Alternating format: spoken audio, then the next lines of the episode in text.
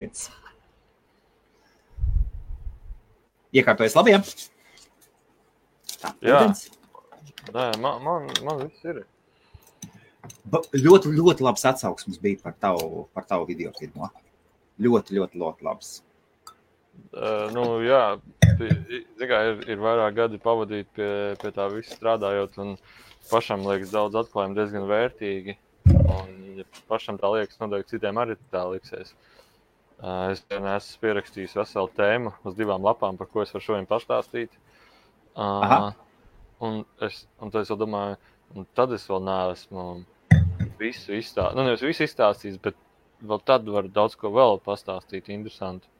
Jā. Un es saprotu, šodienas tēma vairāk vēlējies par to pašu to mājaslapu iziet cauri.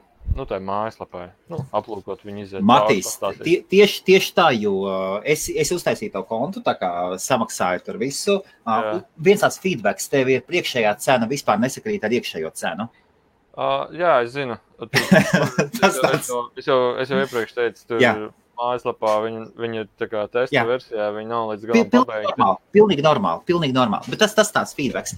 Un nākošais, tu redzēji, vai ne? Es iegāju, gribēju kaut ko uztaisīt, un Jā. tāpēc parādīšu, es varbūt tas ir jā. Nezinu, ko tur darīja, bet jā, nu, kādā ziņā ceru, ka tev tur viss izdevās. Uh, Es tā arī atstāju. Es tā arī atstāju un turpināju normāli bilancē patiešo treidot. Ah, ok. okay. Jā. Nu Jā, mērā daudz jau nezinu, ko tur vispār tajā lapā var izdarīt. Un iesākt no puses vēl tev, tev jau vajag kaut kādu laiku, lai tu pie viņas tās pašas mājaslapas vispār jā, sveiki. Uģi, ja tev paies laiks, kamēr tu pats pie tās pašas mājaslapas pieradīsi. Uh, vēlreiz atkārtošu, ka uh, tās visas features, ko mēs tur mājaslapā likām iekšā, tās, tās visas uh, tūļus, to Vi, nu, visu to, kas tur ir taisīts, viņš ir vairāk taisīts.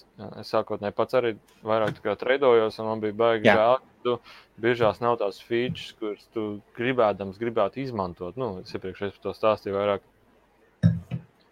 Un, un, un tad vienīgā prasība bija, nu, es pats gribu uztaisīt. Nu, ja tur nav, tad pats uztaisīšu to visu. Jā, Uh, un, un, un, un tad laika gaitā bija tā, ka vēl paralēli mēs sākām taisīt, developēt tur ar tā kā tos trading botus, taisīt augšā. Un, uh, un, un, un, un tas daudz, ko mēs atklājām ar to visu, nu, ar tiem trading botiem vispārējo. Uh, kad ir lietas, kuras strādā neatkarīgi no tā, kā tu treidojies. Ir lietas, kuras tu vari darīt, kas neatkarīgi no tā, kāda ir tava treidošanās stratēģija, uh, var uzlabot tavus, nu, nezinu, rezultātus. Nu, pa, pa kaut kādiem procentiņiem, maziņiem, bet uh, tomēr tas ir uzlabojums un diezgan būtisks tād, tāds uzlabojums ir atrast. Uh, nu, es jau pagājušajā teicu, ka viens no tiem ir tas pats trailing stoplas mehānisms. Uh, es jau varētu ar kaut kādā brīdī screenshot uzlikt, tas var vienkārši rādīt. tieši tā. Tieši tā. Labi, es, es pastāstīšu, Brīnam, jā. izies, izies Droši pastāst, jā. jā. Eh, Un tad vienkārši ir tādas lietas, eh, kuras tu vari, jebkurā gadījumā, jebko darot, vienalga, kāda ir tava tā trading stratēģija, vienalga, kāda ir tava nu, tā būtība, kā tu treidojies, ir lietas, kas uzlabo, var uzlabot tavus rezultātus. Un tad šodien es noteikti par tām lietām pastāstīšu, un arī kā viņas mājaslapā izmantot visvairāk. Jā. Uh, nedaudz arī par pašām funkcijām. Uh, un nedaudz labāk, ko labāk izvēlēties, ko labāk darīt uh, un kā labāk nedarīt. Nu, Tā nebūs nekāda beigā kosmosa zinātne, bet uz backtestu mēs esam salīdzinājuši un čekojuši, ka tās ir lietas, kuras uh, palīd, palīdzēs tev uzlabot rezultātus. Nu, tas ir kaut kas, kas darbojas vienmēr. aha, jā. Uh, neatkarīgi no, neatkarīgi no tirgus situācijas, neatkarīgi no tā, ko dari. Bet pat galvenā lieta arī, man vēl bija visādi jautājumi, kas ir sarakstīti, bija sarakstīti, ko man rakstīja arī, un tu uz tiem jautājumiem varētu atbildēt. Bet uh, tā galvenā lieta vispār ir tāda, ka uh, uh, vienalga kāds trading tools, izcils vai neizcils, labs vai slikts. Uh, tu tāpat, ja kaut ko darīsi uz dūlo, vai tāpat kaut ko darīsi, uh, tu, nu, tu vari pats iegrābties un iekrist tajos nu, zaudējumos, vai kā to nosaukt. Un Līdz ar to, līdz ar to, ko es gribu pateikt, ka tā lapa ir domāta, lai tev palīdzētu darīt to, ko tu jau dari. Nevis lai nu, tur, tur super milzīgs, labs rezultāts uztaisīt, un tad tev uz to jāpļaujās. Tad, kad yep. tā lapa nav tur universāla recepte, tā lapa ir, lai tev palīdzētu darīt, un, un darīt to, ko tu dari. nu, kā jau tur treidojies, plus ir tūļi, kurus varbūt var izmantot, kas citur nav pieejami. Nu, un tad allow screen share, tā, select window, sharing indikātoru, nē, tā, allow. Redz, redzēt ekrānu. Okay, uh, liekam klāt, jā. Tā, ek ekrānu mēs redzam. redzam labi. Jā, tā, pagaidiet. Es atvēršu atsevišķu vēl vienu logu. Labi var redzēt, ļoti labi redzēt. Uh, uzrakstiet komentāros, uh, kā labi redzās, kā, kā YouTube vai labi redzās, un Facebookā ir labi, jo maksimālā izšķirtspēja mums 720p. Jā, uh, Ziniet, kā vajadzēs, uh, es tagad neredzu vairāk, ko man, ko tu man, ja jautājums būs kāds, tad tu vienkārši to jautājumu man saki. Okay. Sarunāts, jā. Jā, jā. jā. Kvalitāte laba. Kvalitāte ļoti labi. Matiks, um, ļoti labi. Jā, jā, jā nu, prieks, prieks, ka jums ir labi. Uh, ok, tad vēlreiz atkārtošu, ka lapā ir kaut kādi bugi, kas izcelsies. Un, ja jūs tos bugus redzat, tad pašā lapas apakšā ir support. Uh, un tad jūs varat tos bugus paziņot. Uh, tā, uh, tad uh, Es īstenībā nezinu, no kuras puses lai sāk. Man te viss kaut kas ir pierakstīts. Es iziešu, iziesim cauri vienkārši no sākuma pašai lapai. Tagad. Pirmais, kad lietotājs pieregistrē, pieregistrējās, viņš redz, nu, viņam tur jā, jāverificē e-pasts, tur vai telegramā Jā. jāpieslēdzas. Bet pirmais, ko viņš redz, ir vienkārši šāda veida lapa. Un šeit, principā, ko var izdarīt, var pārlūkot čārtus, koiniem, tu vari izvēlēties tur BTC marketos, vienalga kādu koinu pāri, tu nezini, XLM, piemēram, tu viņu izvēlēties un pastīties, kāds ir nu, tas čārts. Man jāatvainojas to, ka screen sharingā man koms paliek, nu, nezinu, četreiz lēnāks, Jā. tāpēc tur bija viņa lēnāk ielādēs, bet, nu, labi. Vai, vai tu gribi, lai, vai tu gribi, lai es pašēroju ekrānu? Uz savu, jo man konts ir uztaisīts. Tas nav, nav problēma, vienkārši jūs varbūt bišķiņ ilgāk pagaidīsiet. Uh, principā, to, ko normāli tur redz, tur redz čārtu. Uh, un tad apakšā zem čārta tev ir nedaudz indikātori, kas varbūt kaut ko to priekšā pasaka. Un pati pirmā un galvenā lieta arī, ne, ne, ne tik daudz kā pati galvenā lieta, bet pati pirmā lieta treidošanās ir volatility, ko ir jāskatās. Uh, šim marketam konkrēti pēdējās stundas volatility ir 2%. Nu, 1,95 precīzi, bet uh, tas nozīmē, ka markets īstenībā ir ļoti zems volatility. Ja, un, ja ir zems volatility, nozīmē, ka zems volums arī būs. Tad volums arī ir zems 700 tūkstoši, nozīmē, ka markets ir ļoti, ļoti pasīvs. Uh, tu, tur arī cilvēks uzreiz paskatīsies, cik aktīvs pēdējo stundu tas markets ir, un līdz ar to tu vari izvērtēt, atkarībā no kāds tu esi treidošanās stilā, vai Jā. tu esi tāds, kurš pērk un tur, vai tu esi šūnu mašīna, kas lēkā. Uh, tad, tā ir tā atšķirība. Nākošā lieta arī ļoti svarīga lieta ir, kāds ir valgaps. Un uh, it sevišķi, ja tu treidojies ar maziem targetiem, tad valgaps tev ir ļoti svarīgs. Tas ir ļoti svarīgs sastāvdaļa. No šim marketam valgaps ir. Uh, wow! Ej, jā. super! Jā, valgaps. Atvaino, atvaino pārsitu, es nebiju ievērojis. Super! Kā tas pie, pie, ah, tas ir, jā, turpini. es jau parasti kalkulātoru to rēķināju, cik ir. No, nopietni, es, es no, ņēmu tādu formulu. Es tev varu salikt visādas features iekšā. Ej, es, tu es nos, Matīs, atvaino, ej, tu nos, es šito sūdu atvaino visu laiku rēķinu. Man ir procentu kalkulators, kuras citu iekšā un, un skatos šito te. Jā, wow! es, varu, es varu vēl feature tur ielikt iekšā. Šis ir tāds, kas vienkārši nu, ir vajadzīgs daudziem, kas strādājot. Līdz ar to tas nozīmē, to, ka, eh, ja tu esi šūnu mašīna, kas taisa daudzus treidus, procentu targets, pusotra procenta targets, tad Jā. tev jābūt pēc iespējas zemākam šim, jo pretējā gadījumā, tad, kad tu ielieni treidā iekšā, eh, tā tev automātiski būs mīnus 0,14%. Uh, nu, un, tad, protams, bez bid, bez ēst, bez ēskas bidvāls neesmu līdz vēl iekšā. Es domāju, ka kaut kad vēlāk to ielikšu, bet nu, pagaidām tam nav tik liela nozīme, jo es nedomāju, ka kāds ar miljoniem sāk veidoties.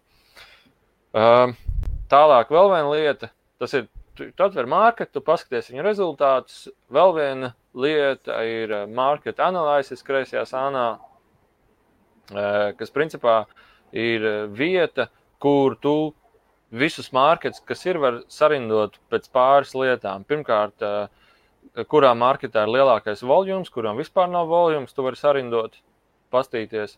Tad viņš arī automātiski parāda, viņš ir nu, lejup trendojošs. Un tad ir eh, pēc volatility var sarindot marketu, pastīties, kurā vislielākais volatility ir. Rekur šobrīd vislielākais volatility ir uz ērti koinu. Uh, principā RSI un Stokastiks viņam jau ir gan izē debesīs, un viņam te ir uh, 4,1 miljonu volums, nu, plus mīnus normāls. Te var ielikt arī vālgāpes iekšā, tā nav problēma. Uh, bet, nu, piemēram, t, t, tas ir vienkārši tāds stūlis, kā mēs varam sarindot mārketus, uh, Jā. lai uzreiz iegūtu pārskatu, piemēram, kuram ir RSI pašā apakšā, kuram ir RSI pašā augšā. Nu, Paskaidro, paskaidro lūdzu, latviešu cilvēkiem, kuri varbūt vispār vēl, vēl baidās pat iet treidot, kas, ko nozīmē vārds volatility. Paldies. Uh, principā, principā volatility uh, ir marketu svārstības diapazons, re, kur mēs atvērām ērdu koinu. Nu, nav brīnums, ka viņam ir liels volatility. Uh, tas nozīmē, nu, piemēram, uh, nu, piemēram še, šajā gadījumā stundas volatility viņam ir 27%. Uh, tas nozīmē, to, ka uh, cenas ļoti, ļoti svārstās marketā. Viņas, viņas uz augšu leju pa lielu, diezgan lielu diapazonu staigā. Un tas nozīmē, to, ka, ja tu tur treidosies, Eh, ja tu tur treidosies, tev ir eh, ļoti, eh, nu, tas iegums, ko tu iegūsi procentuāli, var būt lielāks. Un šajā gadījumā pat desmit reizes lielāks nekā iepriekšējiem marketam. Vēl viena lieta, ko esmu pamanījis volatility marketos, ir tāds, ka, ja viņš ļoti staigā, viņam volums ir strauji pieaudzis, viņam sāk veidoties paterni. Mhm. Uh, Te, nu, es, es tos visus patērnus nezinu, tagad es pamināšu. Te, es vienkārši ir pāris patērni, kuriem es pats sakoju līdzi. Uh, te patīsim bišķiņu uz atpakaļ. Uh, tagad, kā es redzu, ka tas patērns izveidojās, nu labi, uz stundīgo es redzēju to patērnu. Uh, tā, man tas čārts aizlidoja. Tur liekam lapu. Ah, nē, to līdz galam. Uh, uz stundīgo viņš te ir uh, horizontāli staigājošs patērns vienkārši. Uh, principā, nu, plus mīnus viņš supportējās, un uh, plus mīnus uh, šeit, šeit arī rezistējās. Nu, tas markets. Jā. Uh, un tagad, kā viņš sāk zīmēt patērnus, un viņam ir labs volatility, uz viņu ļoti viegli, uh, uz viņu ļoti viegli nu, nopelnīt, uz viņu ļoti viegli treidus sākt taisīt. Uh, atgriezīsimies pie šī tā ērta marketa bišķiņa vēlāk. Es gribēju pabeigt iepriekšējo. Uh, Tad eh, šī stāvoklī tu vari sarindot pēc marketiem, eh, kuriem vislielākie volatility ir. Reizē ar viņiem pasties, kuram ir vislielākais volumes. Tur, kur uz Bitcoin marketu tam pašam coinam ir 11 miljoni, uz dolāru marketu ir 4 miljoni. Līdz ar to tur izvēlēties, kurā marketā tu gribi startēt viņam iekšā. Nu, abi viņi relatīvi ir pašos griestos. RSI ir augšā un Stokastiks ir augšā. Un, uh, to mēs arī redzam, ka cena ir riktīgi, riktīgi uzlikusi augšā. Līdz ar to, nu, principā tagad nav baigta zona nu, tam marketam nav baigta zona. Baigta zona būtu kaut kur šeit, ar, nu, šeit, šeit un šeit būtu baigta zona, nu, plus mīnus. Tur varētu pa daļām tur iepirkties. Un, protams, vēl viena liela baigta zona ir šeit, un arī šeit ir uz atspērieniem baigta zona. Bet, nu, labi. Tas ir katrai stratēģijai, kā viņš veidojās, eh, tas, tas ir viņa izvēlē. Bet tas dod uzreiz ieskatu to, ka šim marketam ir liels volatility. Viņš ir, eh, viņš ir, viņš ir tagad ar volatility uz augšu uzsities, un viņam ir liels volums. Tas ir skaidrs. Um, okay. Tas, tas, tas iedod tev iespēju aplūkot, kas tirgū darās, kas trendo, kas netrendo.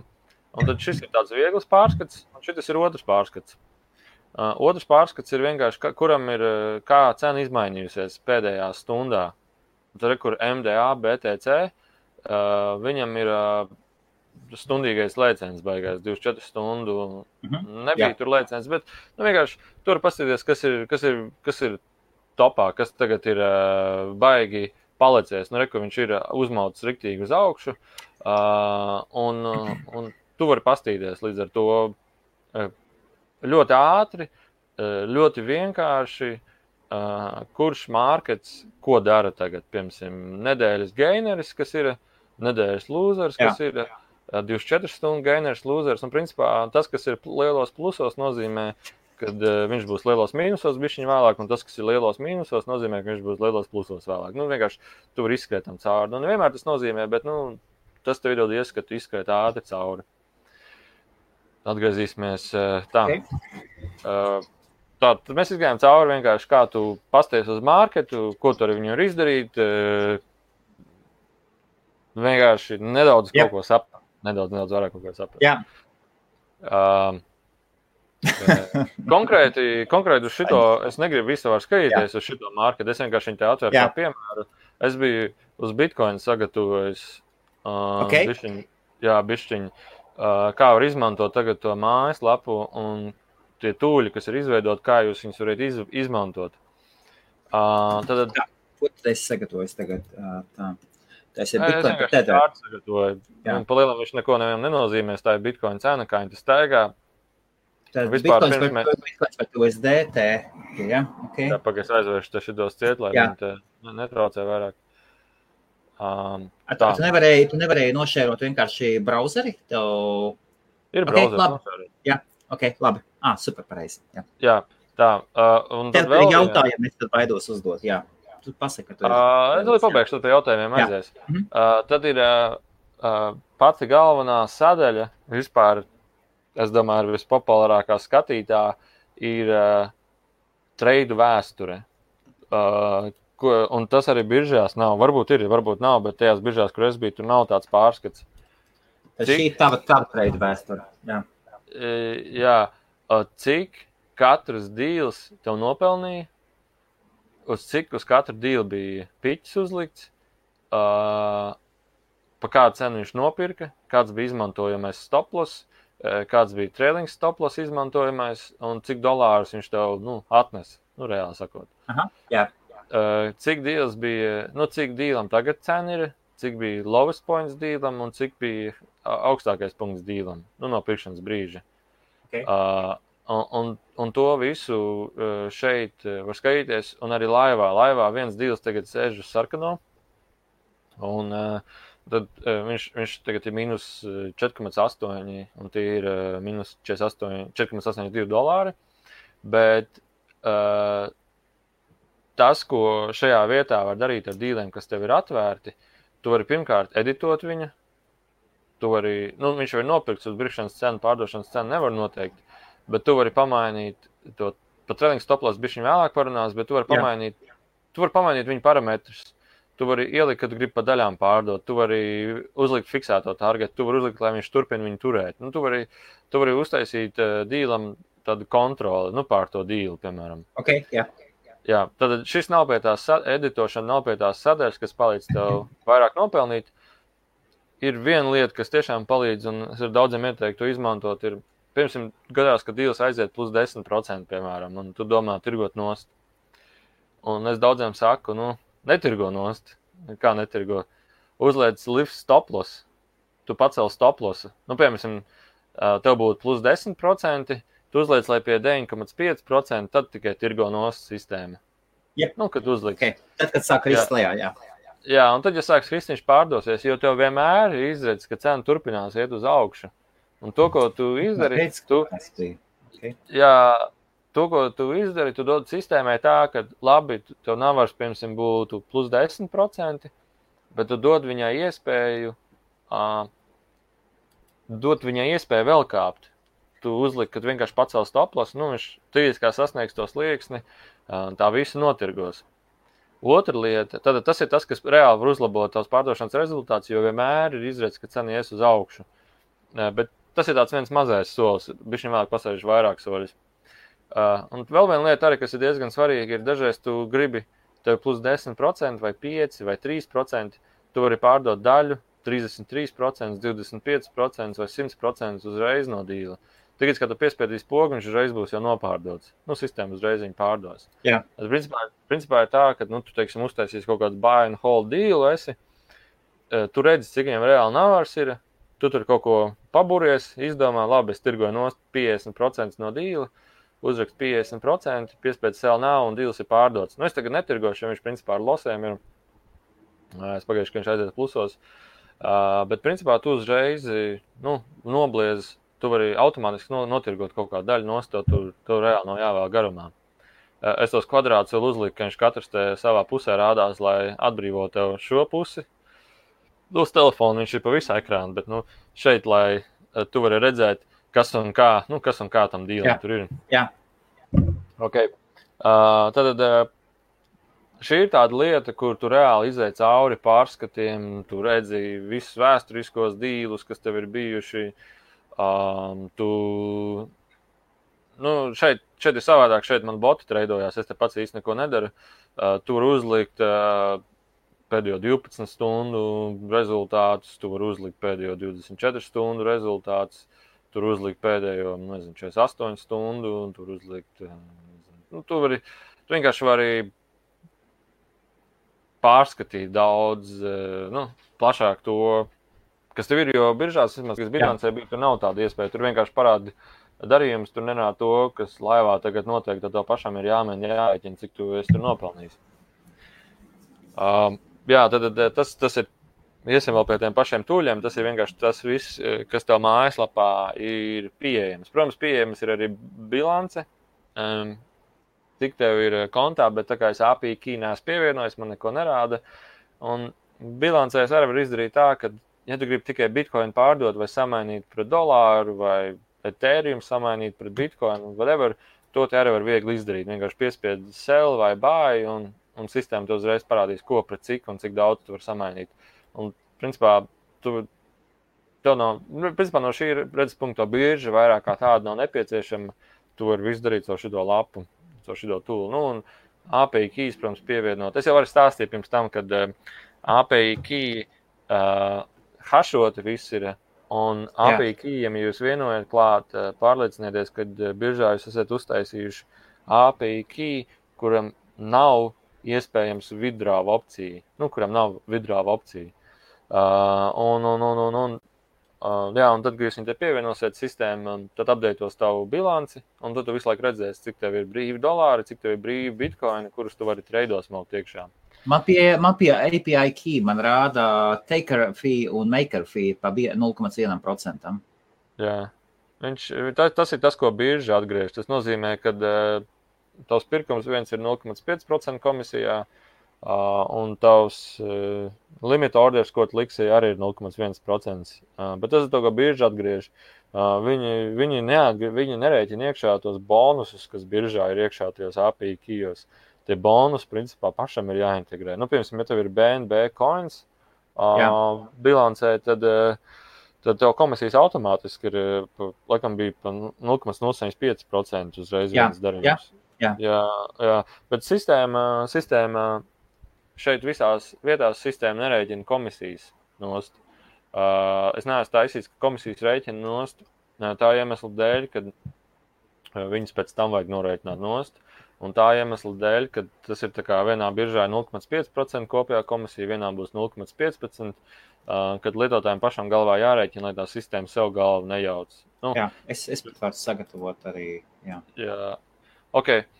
Uh, un tad pēdējā lieta, kas tev ir vajadzīga, lai tu varētu sākt treidoties, ir. Rekurors varu, var parādīt, rekur ir manējais, rekur ir manējais un optīvs. Nu, re, tā nebija laba doma. Tā jā, nebija no, laba doma. Jāsagatavo. Jā. okay, jā. jā, es būtu parādījis. Nu, es, es sagatavošu arī tad lēnām. Oh, jā, jā, jā, jā. Nē, ejam atpakaļ. Es pabeigšu šo visu. Jā, uh, jā un tad uh, tas, ko, ko nozīmē budžeta grupa, viņi nozīmē to, ka, uh, tu, nu, piemēram, tu taisīsi daudz treidus, tu regulāri treidosies. Nu, nu, piemēram, jā. šeit, re, kur ir uztaisīti 200 uh, treidi, un no tiem 21 ir sarkanais. Nu, te es esmu randamā savadījis tos parametrus, tas nav tik būtiski. Uh, Un kopējais profits ir 80%, nu, 79,3%. Uh, bet šeit, šeit, ir jānorāda, šeit ir jānorāda tas, uh, tu, tu šeit ienāk, tev būs jāizveido budžeta grupa. Budžeta grupa nozīmē to, ka uh, cik, nu, piemēram, tev būs 2000 dolāri, bet tu gribi atveltīt, nu, piemēram, botiem, vai tu gribi atveltīt, piemēram, uh, paša treidošanās vienai stratēģijai nu, teiksim, 500 dolārus no saviem 2000, tad tev jāieraksta ir 500 dolāri. Tas ir tik, tik daudz budžeta, cik gribi atveltīt tam treidiem, ko tu taisīsi. Ok, labi. Jā. jā, otrs no tiem 500 dolāriem, cik lielu kapitālu tu gribi uz dīli likt. Um, tas nozīmē, ka, nu, ja tu liksi, nu, rekursu sistēma automātiski pasaka man priekšā, ka uh, man tad būs maksimums 50 atvērti dīli, ar 6000 dolāriem uz vienu dīlu. Nu, sistēma to uzreiz sarēķina. Uh, tad, ja tu liksi desmit, tad uh, tev būs maksimums 10 divi no katra. Nu, šajā gadījumā man rāda 30 tūkstoši, bet nu, tā ir spēļu nauda šeit. Nu, tur paper trading vai kā viņi to sauc. Uh, tālāk, uh, to, tas tev ir obligāti jāņem vērā, jo tas nodrošina tavu ekspansīvu izaugsmi mm, tavam kapitālam. Tas nozīmē to, jo mazāk tev atvērti dīli būs, jo uh, straujāk tev ekspansīvā izaugsme nāks. Jā. Kapitāla ekspansīva izaugsme. Un, uh, jā, un jo vairāk tev būs atvērta dīla, savukārt tev lēnāk kapitāls augs, tur mazākām summām dīla liks. Uh, Bet tad arī tev sanāk tā, ka tu vari vairāk paralēlus divus uztaisīt. Uh, un tev atkal bija viņa drošāk. Ir. Nu, ja, ja, ja kāds bija viņa iestrēgs, tad tu vēl vari paralēli treidoties. Un uz šo es pats esmu daudzreiz iekritis, kad es esmu maksimums 5 divas izvēlējies, ko es varu pieļaut. Uh, un tad es uztaisu kaut kādus 5 treidus. Uh, un tad varbūt kaut kādu nedēļu viņi visi iestrēgs, un tad es nedēļu neko nevaru izdarīt. Nu, Jā. Kad vienmēr vajag rezervīt, vienmēr vajag rezervīt, turēt brīvi. Uh, Un tad šis parametrs, kas nozīmē kapitāla inkrīzes, tas nozīmē, um, nu, piemēram, to bots izcels 2% ārā. Jā, sagatavoju savējo, jā, bet es tagad uzkrītu. Jā, ja tu uzliksi, piemēram, 50%, tas nozīmē, ka uh, no katra iegūtā nav ar 50% no iegūtiem dolāriem, ko tu ieguvi. Viņš pieskatīs klāt uh, grupas kapitāla. nozīmē, ka arī tad katrs nākošais deals tev kļūs kapitāla ziņā aizvien lielāks, lielāks, lielāks. Um, nu, tas tā kā iegūto nav var pieskaitīt klāt. Cik daudz no iegūtā nav var procentu izteiksmē pieskaitīt klāt kopējam kapitālam. Un, principā, tas ir nodrošina, ja tu pats tā pats arī treidojies, ka tev ar likmes lēnām pieaug, pieaug automātiski lielāks. Uh, tā, un pēdējais setup ir, es nezinu, vai es tagad vajag stāstīt, jo. Var, varam iziet cauri, varam paskatīties manējo, salīdzināt, kā, ko es pareizi izdarījis. Tad es uztaisīju budžeta grupu, es parādīšu ekrānu, redz man ekrānu, jā? Ja? Nu, kaut kas lādējas tagad, jā. Jā. Tā, pagaidzi, es pamēģināšu pa visu ekrānu kaut kā uzdabūt šo. Jā. Nu, labi, nu, jau sab, saprotoši. Var, varbūt tu vari apstādināt uh, savu screen share, tad tev vairāk resursu datoram būs. Nē, man nevajag resursu. Es gribu okay. pa visu ekrānu to video uzlikt. Aha. Uh, labi, es uzlikšu, es uzlikšu viņu lielāku. Rekur ir lielāks pa visu ekrānu. Uh. Tad tās izstiepšu viņu lielāku jābūt. Nu, tev ir uzlikts uh, tūkstoši. Es uztaisīšu, uztaisīšu lielāku, liel, lielā, lielāku fontu. Tad es no sākuma uztaisīju grupu. Es biju domājis, ka es taisīšu tikai zecam, zīkašam.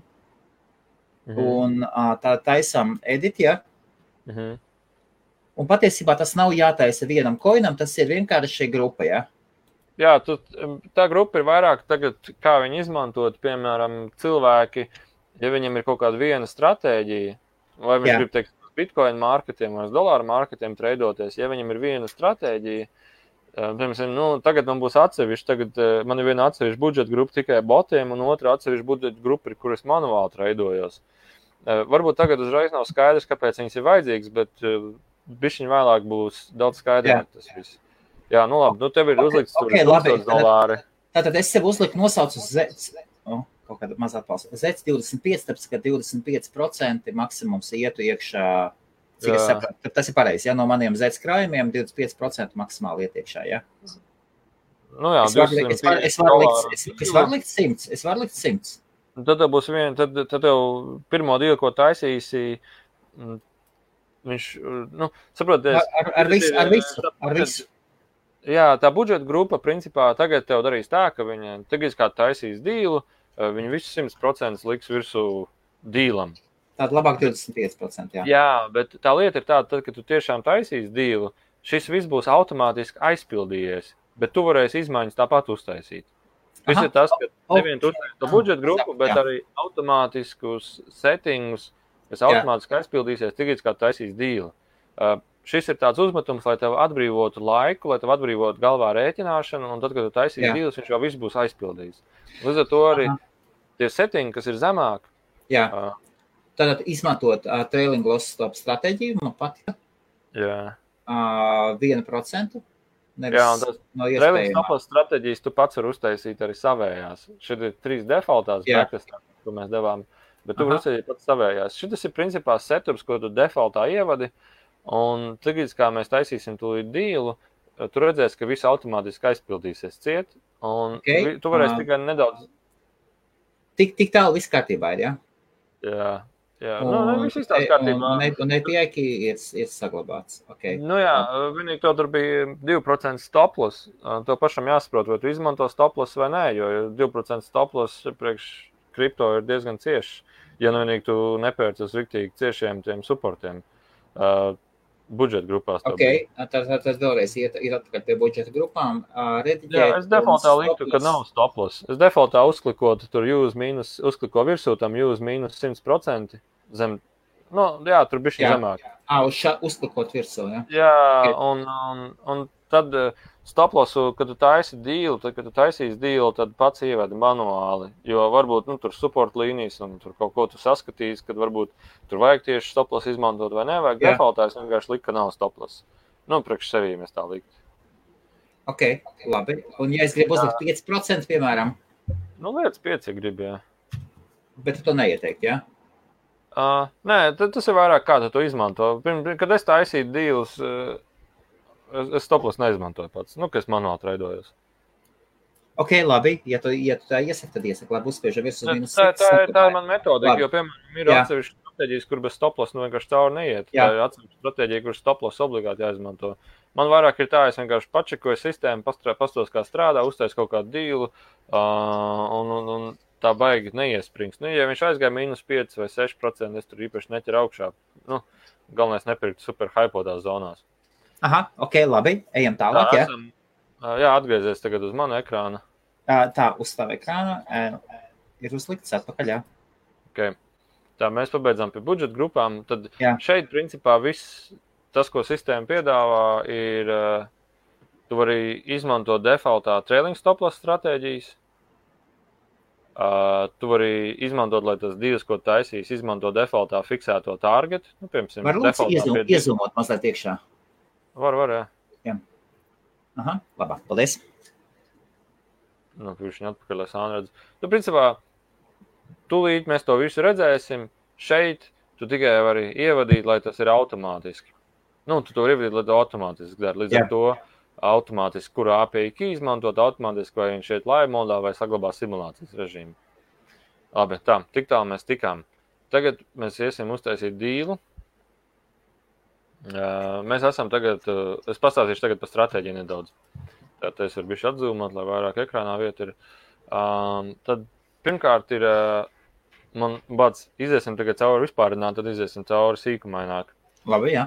Uh, Pir, pirmā tā lieta ir, es pats, eh, nu, es, es neesmu nekāds grāmatas lasījis par treidošanos, bet to, ko es pats reāli esmu bieži vien saskatījis, ir tās support līnijas. Visbiežākais ir trīs stūris, tas ir visbiežākais. Un tas, kas notiek eh, biržā, šis pats patērns arī atkārtojās, eh, bullflag saucamie, viņi, viņi atkārtojās arī minūtīgos un piecminūtīgos frēmos. Viņi atkārtojās nu, daudzās vietās, bet, nu, piemēram, šeit iepriekš nu, īsti nebija tā izteikta. Nu, te viena trenda līnija bija izteikta. Bet tas markets nebija tāds, ka, nu, ok, tur varētu baigt treidoties. Nu, redz, šeit viņš divreiz uzzīmēja, uzzīmēja trendu līniju, trešo reizi atspērās, ceturto reizi atspērās. Uh, nu, piekto reizi man vairāk trendu nenoturēja, bet es pastāstīšu, kāpēc tā ir. Kāpēc daudz traderu izlaiž ārā no treida. Uh, nu, izvēlās nelikt iekšā treidā vairāk drīzāk. Uh, okay, uh, Paskaties, vienu pausīti, redz komentāru. Nē, es neredzu komentārus, to jālasa. Uh, jā, um, ārsts saka, lietoju kopš pagājušā raidījuma, ļoti labs tūlis. Manuprāt, galvenā feature ir, ka vienlaicīgi var uzlikt vairākus limit buy orderus un līdzekļi netiek rezervēti. Kurš pirmais jā, jā. piepildās, tas pierezervē, tas YouTube komentārs. Jā, jā. Man, man te ir vesela klāta pierakstīt, kas man jāpastāst šodien, līdz tam es vienkārši gribēju, parā, es gribēju iziet cauri vispārināt, lai daudz, okay. nu, nezinu, okay. kā. Jā. Mhm. Jā, tāpēc, ka tomēr viņš ir diezgan sarežģīts. Bet... Un, tad, un tad tas, kas, tas, kas gribēs, tas varēs iziet, pa, parulēt pēc tam atpakaļ, pēc tiešraides paskatīties. Jā, okay. Tad eh, pirmais, kā to tūlu es izmantoju pats, šis šie nav automatizēts, šie nav boti, šis ir kā es pats izmantoju. Uh, nu, pirmkārt, uh, bitkoins te aizlīda, tas ir dienas čārts, tas ir, tas ir pa viendienieku čārts, tas ir diezgan liels frames. Uh, un tad okay, viņš nepārsita augšu, augšu vēlreiz. Principā tas jau signalizē par crash patērnu. Nu, ja ne, nepārsita augšienu. Jā. Nu, šeit bija atspēriens uz support līnijas, bet nu, noblēzās uz leju. Daudzi, nu, kas treidojās, nu, nu te arī uh, diagonālā līnija. Nu, šeit varēja būt vēl baigta zona, nu, šī vietā, nu, tāpēc arī tas zaļās veci. Bet, principā, tad jau meklē jaunu botumu. Jauns botums izveidojās, un principā viņš ir tikai šeit botums, bet es vienmēr skatos uz diagonālo. Tad, kad viņš izveidoja jaunu botumu šeit, tad ir tā, ah, ok, labi. Un tagad uzreiz var skatīties, kur ir rezistents. Rezistents ir kur augšējā līnijā, pa topiem diagonāli. Jā. Jā. Un tad tas, vai šis trades ir reāli tā vērts, var paskatīties pēc volatility. 33% volatility. Vai šī vietā, kad markets jau rāda to, ka mēs iesim uz augšu, vai šī vietā reāli ir vērts līst treidā iekšā, mēs paskatāmies pēc augšējā volatility vai līdz volatility, līdz iepriekšējai rezistents līnijai. Nu, līdz iepriekšējiem uh, high līdz iepriekšējiem, nu, nu šī vieta, es nezinu, kā tā nosaukt, rezistents support līnija. Jebkurā gadījumā 33% ir diezgan liels volatility, tad šeit līdz, principā, treidā ir vērts līdz iekšā. Bet vēlreiz ir baigi jāizsver ārā uh, par to, ko es iepriekšēji stāstīju par izredzēm, ka, kad vienmēr tev ir izredzes, tev nekad nav uh, garantija, tev nekad vispār nav garantija, tev vienmēr ir varbūtība un izredzes. Cik liels ir izredzes, kad mārkets aizies tikpat augstu? Un, un, un tev vienmēr ir izredzes līdz ar to, ka es parasti skatos nu, pusi no volatility ir maksimums, uz ko tu drīkst cerēt. Tas ir puse, tas ir kaut kādi uh, 20, nu, piemēram, nu, 15%. Tad 15% ir pats lielākais targets, uz ko tev vispār vajadzētu skatīties. Nu, šeit tieši 15% arī ir. Un tad līdz ar to paņem vēl pusi no tiem 15, paņem 8%. Tad, principā, automātiski savu targetu jau iestato, ka tie ir 8%, ceturdaļa no volatility. Kad tenī brīdī tu jau pusi no savu treidu metīs nost, un sāks izmantot trailing stoplos, vai arī sāc jau treidu ar trailing stoplos, kas ir paredzēts 8% targetam.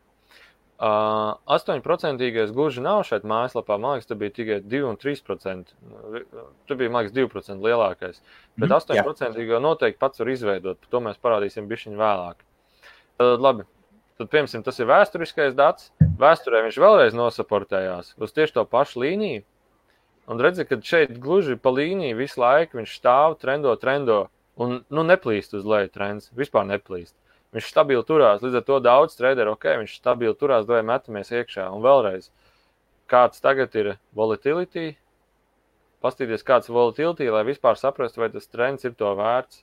Nu, jau ir 29%. Nu, tad līdz ar to atkal 8, 6% ir maksimālais targets, uz ko tu vari cerēt. Rekur jau var redzēt, ka bišķiņa cena uz leju nogāja, aizgāja, nokrita, nu, tur pēc rezistencēm, bet vairāk īsti neceri. Tajā brīdī, kad ir tie procenti, lift to stoplos visu laiku, cena iet uz augšu, to lift to stoplos visu laiku. Pakāpa 10%, stoplos uzlēc uz 7%, pakāpa 12%, stoplos uzlēc 10%. Jā.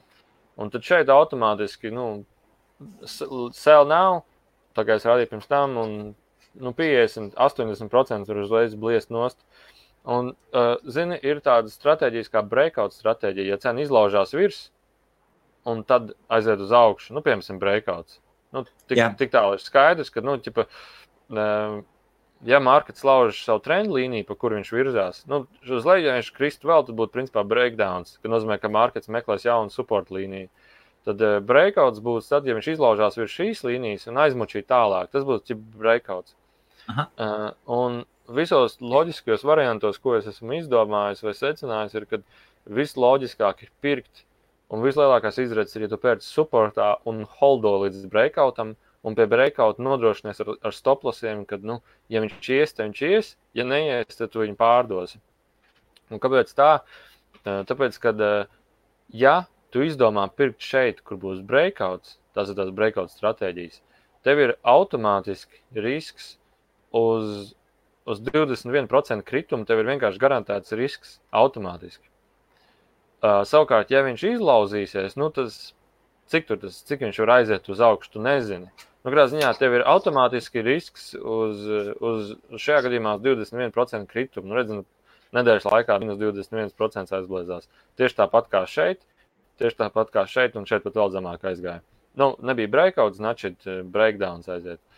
Um, un uh, cik es skatījos, ļoti daudz traderi ir pilnīgi traderi, kas veido šos patērnus. Viņi pilnīgi orientējas pēc tām līnijām, un, un tas ir cik es mācījos, pamanījis, kad ir mārketi, kuros salēc iekšā traderi, un viņi tikai pēc šitiem dribliem staigā. Un šajā zonā vairāk traderu neliks iekšā. Šī zonā vairāk traderu neliks iekšā, jo pārvēršas par maza nopelna treidiem. Tā cena kaut kā šitā sāks staigāt. Varbūt vispār es redzēju, ka viņi sāk iet principā taisni. Kad traderi tad skatās vai nu breakouts vai breakdowns, un tad viņi iekšā traidos. Principā, un tad arī markets atgūst volatilitību. Labi, pabeigsim šo stāstu. Tātad, ja tu pērci supportā, tev ir dubultas izredzes. Pirmkārt, tev arī izredzes ir to, ka nokritīs cena. Bet, ja cena tomēr atspērsies, tev ir izredzes uz 30%. Plus, ja vēl breakoutos, tad tu, tu vēl klāt to parausi.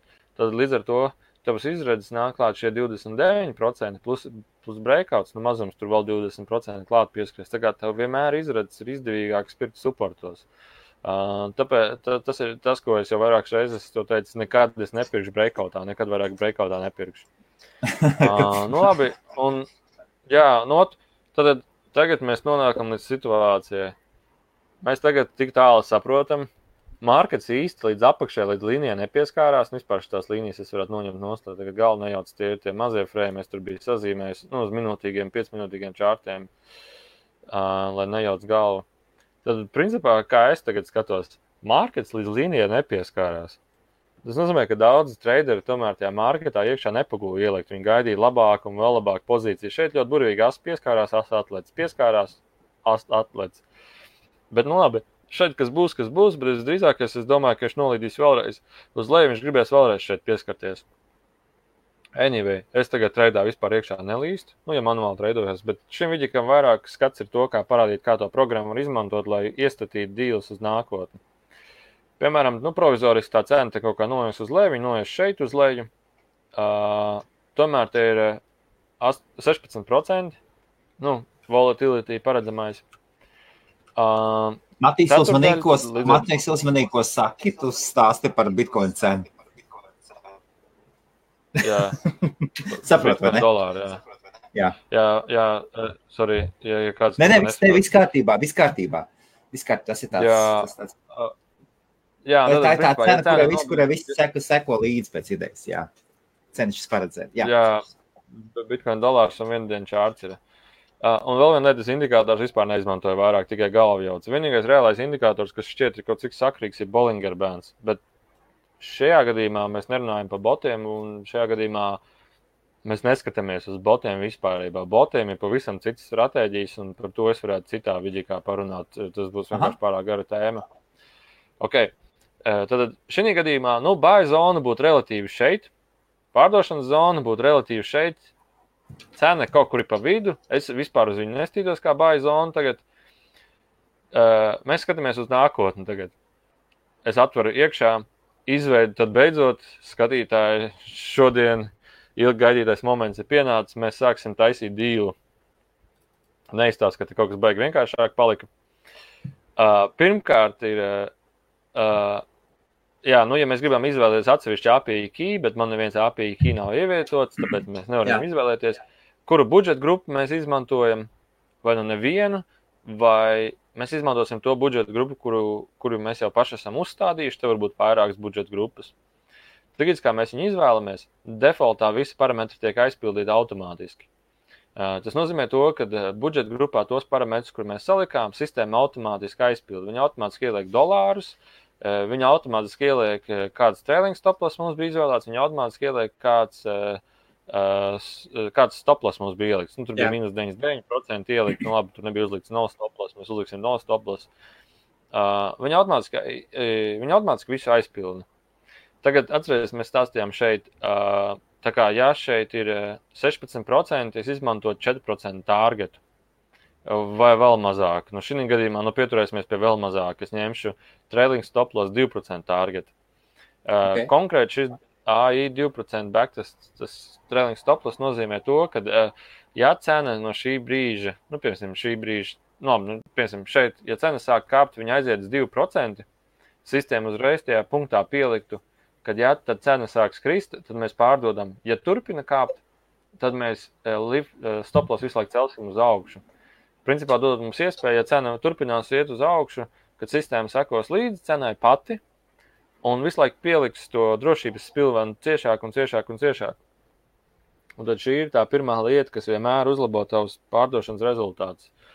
Um, tas ir trēlings stoplis, bet viņš arī ir jāizvēlās tev diezgan prātīgi. Uh, tādā ziņā, ka balstoties uz to, kāds ir tavs targets, jo cenas mēdz arī nodriblēties un tad aiziet uz augšu, bet viss tik un tā atdursies pret kaut kādiem 100, 200 un 300 treidiem, tu jau video aritmētiski redzēsi. Uh, kāpēc trēlings stoplis uzlabo pārdošanas rezultātus? Ir tāpēc, ka, ja tu izvēlēsies fiksēto targetu, nu daudzi traderi tā dara, o būs līdz plus 50%, tad es tirgoju visu nost, piemēram. Bet tenī brīdī, kad tev ir plus 50%, vienmēr ir izredzes, ka cena turpinās iet uz augšu. Protams, vienmēr ir izredzes, ka cena kritīs.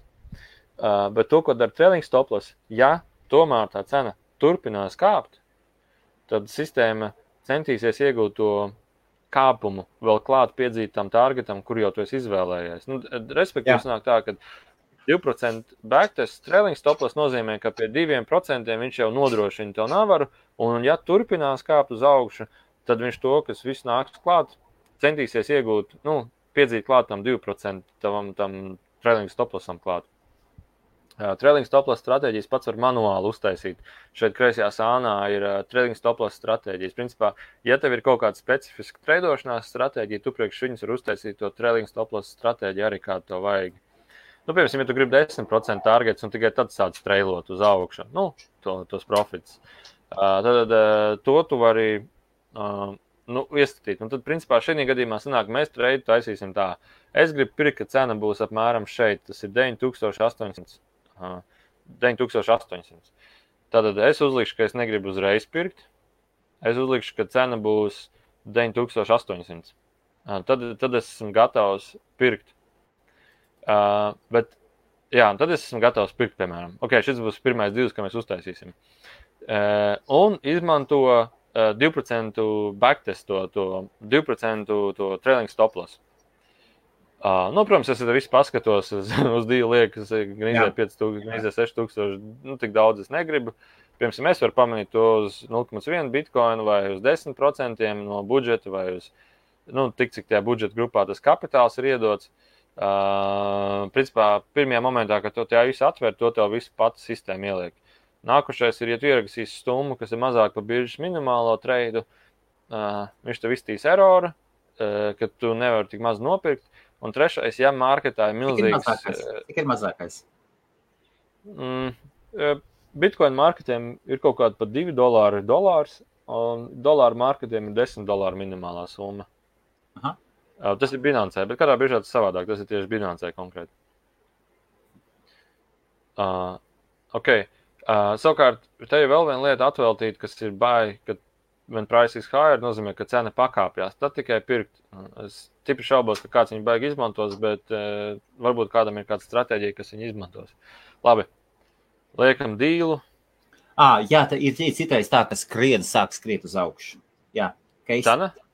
Jā, tas ir, tas ir kad, kad cena ir augstāka. Citreiz ir tā, ka izsit iz, iz, iz, cauri grieztiem. Uh, Nu, ir, ir jau tā, ka izsit, cauri grieztiem. Uh... Es, citreiz, es citreiz domāju, varbūt vienkārši jāsēž un jāgaida. Tā, tā, tā, tā, tās reizes, kad, kad izsit tu, tu vari, tu vari, jā, tu vari uzlikt, tu vari, tu vari uzlikt, lai. Tikko aiziet 3, 3%, varbūt 2, 3% vai varbūt pat 5% virs grieztiem. Tad tas nozīmē, ka aiz, aiz, aiz sāks skriet uz augšu. Ļoti nu, jā, tu, tu, tu, tu vari to, nu, tu vari to izdarīt. Es domāju, ka es uzlikšu 10, 100 vispār, jo 9, 800 ir diezgan zem un 10 eh, nu, kaut, kaut, kur, kaut kur šeit. 50. Uh, okay, labi. Viņš tagad paziņo, ka trades ir ielicies. Bet tas prikals ir, ko mēs varam darīt. Pirmkārt, viņš tagad saka, nu, kad, eh, tad, kad eh, bitkoins nokritīs uz 10,050, uh, tad, eh, tad, tad notiksies pirkums. Nu, tad, tad, tad sistēma automātiski nopirks un automātiski sekos līdzi uh, tiem uh, trailing stoplasam, kas ir ielikts. Uh, un tagad cena ir 6,88% virs tās pirkšanas summas. Tur uztaisīt tā, ka tu pērc uzreiz, tur tu vari nodzēst darījumu, nu, vai tu vienkārši vari cancelot. Nu, kan, ja tu viņu cancelos, viņš tev vēsturē vienkārši saglabāsies. Jā. Bet es tā domāju, nu labi, nu pofīgi. es arī gribu nopirkt, tad, kad cena šeit nokritīs 10, 3, 5, 6, uh, 10, 3, 10, 3, 5, 0. Bet nu, tur es tiešām mazu navariņu gribu dabūt ārā. Tā vai instantly, nē, vai lower, nē. Bet arī, nu, teiksim, nu, budžeta grupa automātiski šeit ievada, bet es ievadīšu nu, savu daudzumu, ko es gribu. Budžeta grupa vienkārši aizpildīs to automātiski cietiri. Uh, es esmu gatavs, un tad vēl viens dīls ieliek. Nu, tāpēc, kad es zinu, ka cena nu, izstāsta, ka ies uz leju, bet varbūt ar kādu atspērienu, nu, tad, tad es viņus vienkārši tur piepirkšu klāt. Principā, reku, mēs jau uz, uztaisījuši divus dīlus. Tas, ko Āris teica, ir tas, ka mēs varam šitā pa daudziem marketiem uz priekšu savadīt parametrus. Tagad. Mēs varam uzreiz entajos marketos šitādus dīlus salikt. Uh, un tas, kurš pirmais izpildīsies, to sistēmu paņems, nu, notirgos Jā. Un atbrīvosies līdz nākošajam dīlam. Un tur nekas vairāk nav jādara. Sistēma viss padarīs. Un, ja tev ir pieejams telegrams, tad uz Telegram tev aizies automātisks paziņojums. Nu, tev aizies automātisks paziņojums, ka tavs divs ir nopircies vai pārdevies jau ar profitu. Un, un daž, daždien gadās tā, ka īziņas visu laiku non-stopā nāk. Visu laiku treidojas, treidojas, un īziņas visu laiku non-stopā lido iekšā. Okay. okay. Es varu pamēģināt, Jā. arī, arī es varu pamēģināt uzlikt orderi. Kā tev liekas? Es esmu atbrīvojis. Tur un tā, tā, ok, labi. Labi. Jā, iziesim cauri, tāpēc, ka te ir vēl krūtākas lietas. Tagad pēdējās divas nedēļas es strādāju pie Uh, ah, super. Ejam. Jā, pie vēl labākas lietas. Tas ir uh, buy rules. Tas ir pirkšanas nosacījumi. Tā. Tad uh, par trailing stoplos kāds iegums no viņa ir par to es pastāstīju.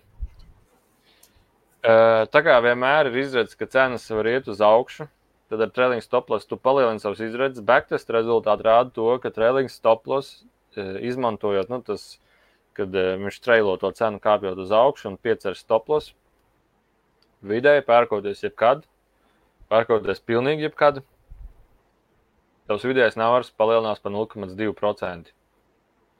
Tas nozīmē to, ka, ja tu izmanto fiksētu targetu, kur tu pārdod vienkārši visu čupu, nenodrošinies uz to, ka vienmēr izredz, ka cena ies uz augšu, tu vienmēr vari dabūt par 0,2% vairāk. Un rēķina tas ir uz miljonus dīliem iztestēts, tas ir uz miljonus dīliem salīdzināts. Tad, tas ir krietni labāks rezultāts Ja tu būtu tiešām miljonus divus uztaisījis par 0,2%, tad pašam tur vēl 10 miljoni pieskaitītos klāt, ja tā būtu ekspansīvā izaugsme. Trailing stoplos vienmēr uzlabo tos pārdošanas stratēģijas, ne pārdošanas stratēģija rezultāts. Uh, vēl ir viena lieta, tas, ka šī mājaslapā treidojoties, tu vari taisīt ļoti daudz dīlus. Tu vari dienā uztaisīt 100, 200 dīlus mierīgi treidojoties. Uzliec minūšu čārts, vienkārši treidojies. Nu, uh, tā, lapai tā tas ne, nebūs ne silts, ne augsts. Jā. Tur nav nekāda ierobežojuma. Un to tu vari ļoti ātri darīt, un tad uz mobilā telefona to tu vari darīt. Tā, tā nav problēma. Uh, viena lieta gan ir, ka visādi mazi bagi ir, kas var izlīst ārā. Bet uh, tikai kā kaut kādas bagas redzēt, tā paziņojot. Es skatījos, ka viņš pirms tam sit ārā eroru. Es nevarēju lielāku, viņš sit ārā vienu eroru. Es to eroru jau pierakstīju. Uh, es es rīt, rīt pamodīšos, sataisīšu. Uh, tālāk, uh, tagad Bairulis. Tagad, Nu, Elfiņi mierīgi. Sunīts zem galda sēž. Uh, tad vairulis principā nozīmē to, ka, uh, piemēram, okay, mēs tagad gribam šeit pie 9, 800 salikt, salikt tās pozīcijas, kas pie 9, 800 pērku. Uh, Principā pirmā baigta zona jau ir 10, nu, es uzliku 10, 50. Piemēram, pirmā baigta zona mums ir 10, 50 uh, dolāri. Uh, bet ir tā, ka uh, tas mārkets, nu, viņš var no šejienes aiziet vēl nedaudz uz leju un tad atspērties. Es uzlikšu, ka es pirmajā momentā pērku 25% no dīla. Uh, tad es varu uzlikt, ka cena nokritīs uz 10,000. Uh, piepērk vēl 25% klāt. Mhm. Jā. Tad, kad cena aizies uz 9,980, uh, vēl 25%. Un tad, kad cena aizies uz 9000, nu, nezinu, 850, nu, tad piepērk pārējos 25%. Tā, tagad klausies ļoti uzmanīgi. Šis vēl uzlabo tavus treidošanās rezultātus pa vēl 0,2%. Tieši tāpat kā trailing stoplos, tā arī šis te uzlabo tavus rezultātus. Uh, jo vēlreiz cenā vienmēr izredzes kāpt uz augšu, cenā vienmēr izredzes ir nokrist arī uz leju Un, ja viņi nokritīs uz leju, piepirks sistēmu klāt pati, ja kāps uz augšu, sistēma pati sekos līdzi. Tāpēc, tad, kad jūs trēdojaties, šī ir tā feature, ko obligāti vajag izmantot. Nu, varbūt ne obligāti, bet balstoties uz tavu trēdošanās stilu, tev vajag ļoti ņemt vērā, jo vienmēr ir izredzes, ka cena nokritīs uz leju. Savukārt, ja tu strādā ar maziem targetiem, nu, piemēram, 2, 3 vai 5%, tad arī šis tev palīdzēs ātrāk tikt pie navara, jo tā vidējā pirkšanas cena būs bišķiņ, bišķiņ zemāka. Tas, tas tev palīdzēs izlīst ārā, nu, kā es saku, izlīst ārā no zārka. Uh, tad, jā, ir, tas ir tas viens, tad tu taisot dīlu, tu iesi to iekšā, uh, tos pirkšanas nosacījumus. Nu, es parasti aizveru ciet, lai man te nemaisās. Un tālāk ir tieši tāpat, bet šo feature es vēl testēju. Viņi vēl nav pilnībā notestēti. Viņi ar laiku, ar laiku, kad viņi būs pilnībā notestēti, redzēsiet nu, kad, kad viņi notestēti ir, ka nebūs šis paziņojums vairāk. Bet šī feature vairāk cilvēkiem, kas tīri treidojās pēc rezistences zonām. Nu, piemēram, ja šī brīdī cena nokristos, jūs šeit nopirkt, tad pirmā rezistents zona pavisam noteikti būs šeit, tas būs 10,940. Tad, ja nu gadījumā tas divs nopērkās, un ja nu gadījumā viņš ir aizgājis līdz, um, cik tā bija, 10, nu, 10,800, tad pie 10,800 neatkarīgi no kā, mēs varam trailing stoplos pamainīt nu, uz kaut ko ciešāku, vai mēs varam pamainīt uz 1%, nu šeit es izmantošu 2% trailing stoplos. Uh, pašu, pašu stoplos mēs neizmantojam. Tur atstāšu vienkārši mīnus 100. Uh, nu, labi, 0 atstāšu. 0 arī dara. Uh, un nu, met no 50% no dīla. Tad, kad cena sasniedz šo slieksni, 50% no dīla nomet uzreiz nost un pārslēdz uz 1% trailing stoploss stratēģiju. Tik tālu skaidrs ir. Turpini, turpini, jā. Es, okay. es, es, es vienā vietā kaut kur pazudu mazliet, bet tas nekas. Bet jā, kā, nu, nu pa, pa, pa, pa, pa, pa, gabal, pa, gabaliņam, pa, pa gabaliņam liekas kopā tāpatās. Jā, būs bišķi pa sarežģītu, bet neatkarīgi no tā, tev tās funkcijas visas nav jāizmanto. Tu izmanto tās funkcijas, kuras tev ir ērtāk, un lēnāk grāmatā pats pieradīs pie viņiem. Ieliekam dīlu, dīls ieliekās, sistēma, ko viņi tagad dara. Viņi čeko visu laiku manu bāju pozīciju. Tagad viņi jau čekos iekšā manus pirkšanas nosacījumus. Uh, viņi čekos manas pirkšanas nosacījumus, ka cena nokritīsies Jā. tik, ka cena nokritīsies tik, viņi piepirks automātiski klāt. Uh, tad, kad uh, cena sasniegs šo slieksni, automātiski pusi notirgos nost. Tad vienkārši sistēma, sistēma seko līdzi. Sistēma tagad automātiski pati bez tavas klātbūtnes, principā priekš teviem var taisīt dīlus, tu vari nebūt klāt, un, un, un sistēma pati visu darīs, un to tikai atsūtīs paziņojums. Līdz ar to, uh, līdz ar to, to ko tas dod, ir uh, vienkārši tev nu, nesalīdzinām. Tu vari, principā, salikt buy orders uz leju, ar 0,5% targetiem, kas izpildīsies, izpildīsies, piepirksies, piepirksies. Tu vari vienkārši 100 dīlus, varbūt pat no nu, 100 dīlus, nu, gluži nē, nu, 52 točnas priekš var salikt uh, ar, ar tām visām baisa stratēģijām, kādas tev Jā. ir. Uh, Redz, kamēr mēs runājām, es jau divus glitčus pamanīju. Man viņa jāpieraksta. Viss ir uh, tālāk. Uh, jā, un tad, protams, ka tev visi dīli būs uh, izpildījušies, vai tev kāds deals būs atvēries. Tev, tev viņš būs viss redzams un noslēdzies. Tev viņš būs redzami pie, pie, pie taviem dīliem, kur ir, mm, kur ir nu, klausās sadļāts, nozīmē, ka viņi aizvērušies, nu, noslēgt dīli. Uh, un un, un, un tad, tad, tad tev viss pārskats tur būs ar visiem kopsavilkumiem, tur būs. Un viss ir padarīts stupid simple. Uh, lai, nu, labi, viņš nav stupid, viņš nav stupid simple uh, šajā pusē, kur deal taisīt. Bet tagad, kad tu piešausies, tas, tev, tas nereāli vienkārši no telefona nereāli vienkārši deals taisīt. Nu, uh, vismaz priekš maniem tas ir rīktīgs atvieglojums. Principā tā kā, tā kā tam, man liekas, vajadzētu būt, lai nu, ātri un vienkārši. Uh, nu, labi, tik tālu mēs tikām. Es iziešu cauri. Jā, ja kāds jautājums ir, droši var teikt, es iziešu cauri, jo baigi daudz, ko es varbūt vēl varu pastāstīt. Um, la, la, la. Jā, tātad iespēja uzdot jā, jautājumu. Tad, jā, tad mūs 18 cilvēki skatās Facebook, 9, 10 pat brīžiem YouTube. Mazāk jā, valsts. principā ir buy and hold vēl feature, kas nozīmē, to vienkārši nopirkt un turēt, un tad, kad tu gribi, tu pats vari pārdot. Nu, tas daudziem noteikti noderētu. Jā. Tā, kas te. šeit bija tāds jautājums, vai tu pēc signālus vai, vai darbojas pēc savas sistēmas. Paskatām, ja tā ir, kas, kāds ir tavs informācijas avots? es, man ir viens draugs, signālists. Viņš, starp citu, šī mājaslapā arī savus signālus postēja iekšā. Un man ir baigi interesanti salīdzināt uh, signālistu domgainas, ka es visu pilnībā sāku domāt par varbūtībām. Šis ir tas signālistu profils. Viņš tur savus signālus ieliec 8, 2, 38 profits un tam līdzīgi. Um, viņš ir bijis tāds bēdīgs, tāpēc, ka uh, viņam ir sajūta, ka boti izkonkurēs viņu to signālu grupu.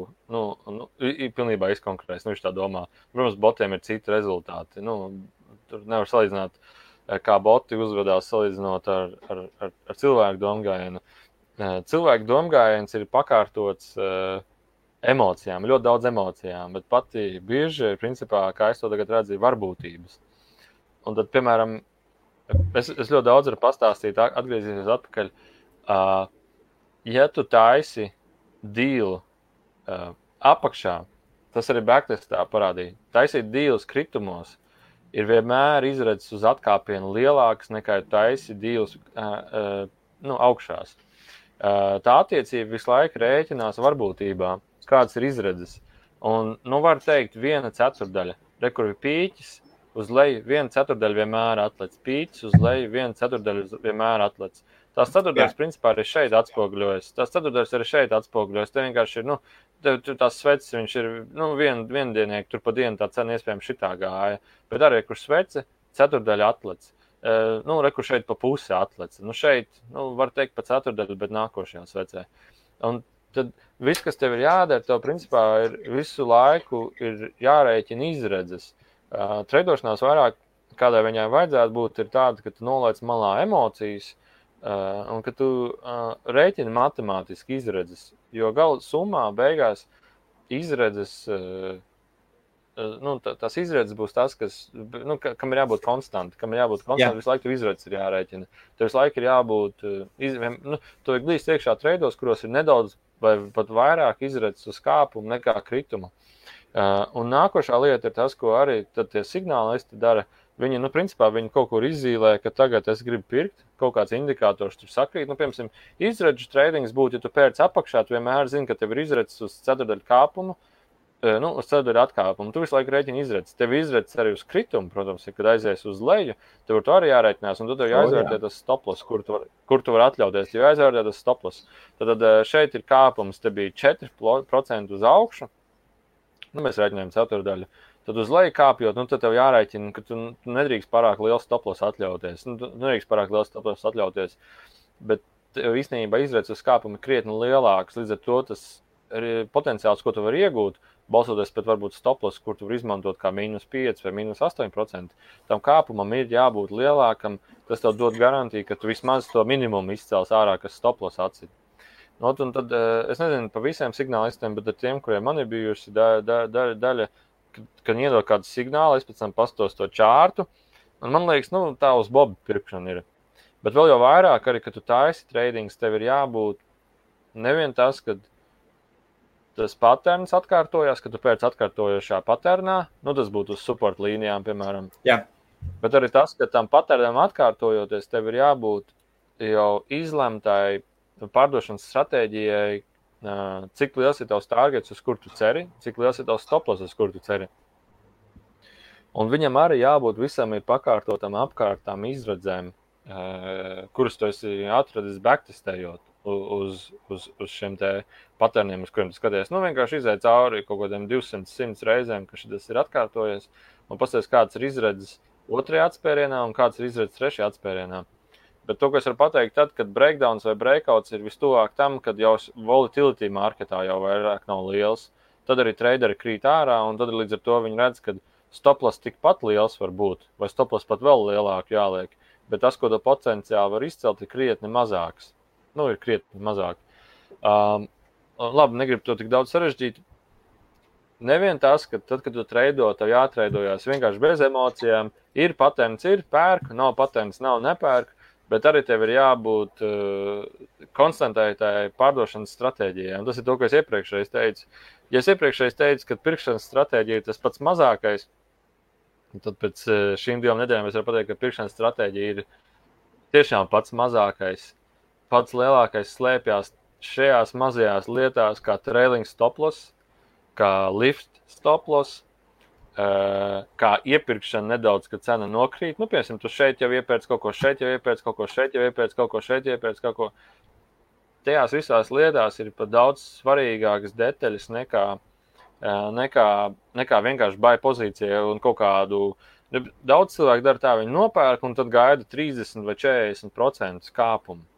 Jā, uh, un, jā, un es, es nezinu, uh, uz, uz botiem vai pats strādājoties, es vairāk vispār neskatos uz neko lielāku par 2%. Es vienkārši neskatos ne uz ko lielāku par 2% veidošanu. Varbūt uz dienas tiem čārtiem, nu šeit varbūt kaut ko vēl varētu skatīties, bet 1 un 2% tas jau ir daudz. Un tad uh, es varētu. Es biju uztaisījis matemātiku, es atvēršu notepadu vaļā, jā, lai varētu jā. pastīties. Krišs ātri jautā, sveiki tā platforma ar leverage? Nē, šeit nav leverage. Uh, leverage un shortings būs pieejams. Uh, uh, būs, būs, būs pieejams. Un ši, ši, un, kā, viņ, es, es nevaru visu uztaisīt tik ātri, bet uh, tā ir tā interesantākā daļa. interesantākā daļa ir tad, kad tu paņem uh, rokās kalkulātoru un sāc reiķināt izredzes. Un te ir, kāpēc vajag izvēlēties mazus targetus uh, pret lieliem targetiem. Principā izredzes, ja tev ir 2% stoplos, 2% piemēram stoplos un 30% target, ja tu liec, uh, nu, ja tu, ja tu tādu taisi, izredzes iesaist stoplos pret targetu, tev ir, uh, uh, kā tagad pareizāk reiķināt būtu, kroču izredzes tev ir 30 dalīts ar 2, tas ir uh, 15, uh, nu, tev ir, uh, tu iestīs 15 stoplos un dabūs vienu targetu. Apmēram tāda tā matemātika ir. Uh, līdz ar to tavs izredzes dabūt market, dabūt 30% target, bet 2% stoplos ir apmēram 30 pret 1. Tas ir uh, tavs izredzes uh, 15 pret 1, sorry. Uh, 1 pret 15, precīzāk. Uh, nu, vienkārši jāizlaiž šie divi parametri. Tad, ja tu liksi lielu targetu, tavs izredzes dabūt lielo targetu ir 1 pret 15. Kroči, tev izredzes ir diezgan mazas. Uh, ja tu liksi 10% stoplos, tev būs 1 pret 3 izredzes uh, dabūt 30% targetu. Tas ir automātiski izredzes jārēķina. Uh, es zinu, ka daudziem tas varbūt neko daudz neizskaidro, bet uh, šeit īstenībā ir liela feature, un tā ir pavisam cita veidošanās. Uh, ka, tas vispār kā es skatos uz biržu tagad. Es tev varu iedot rezultātus vienam botam, kas ir ļoti sūdīgs bots. Jā. Lai tu saprastu šo attiecību nedaudz labāk, man ir jāiedod rezultātu tam botam.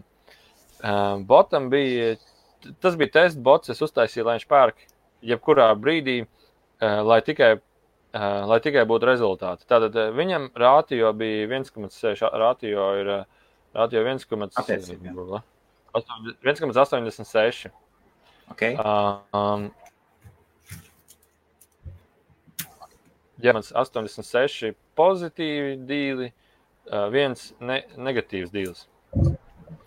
Mums 86. Uh, Okay. Jā, Jā. Nu, tas provizoriski varētu būt, ja viņam ir teiksim, 2% targets. Uh, sorry. Jā, kalkulācija.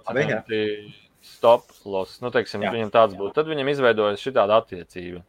Uh, 1,8 pozitīvi dīli, viens negatīvs dīls un kopā ir 400 dīli. Viens negatīvs, ok. Jā, tā ir tā, ir tā matemātika. Uh, tagad ir mājaslapās pieejams Winstrī kalkulators. Bet šim, šim botam, šim patērnam bija 19 Winstrī, 14 Lūstrī. Okay. Tas ir, tas ir proporcija, nu, ruprēķi no 2 pret 1 proporcija. Jā. Uh, jā, tas ir uh, šī gadījumā, šis ir viens variants. Uh, šī te nu, vienalga, kā tam cilvēkam trēdošanās stratēģija, piemēram, šī būtu cita cilvēka trēdošanās stratēģija, uh, SL, uh, Target. Uh, viņam izredzes ir, nu, nu, viņam izredzes ir 2 pret 1. Uh, kad uh, viņš dabūs apmēram 2 pozitīvas dīles, 1 negatīva dīle, uh, kopsumā viņš tāpat būs pa nulēm. Uh, live testā tas ir parādījies ar 1,86.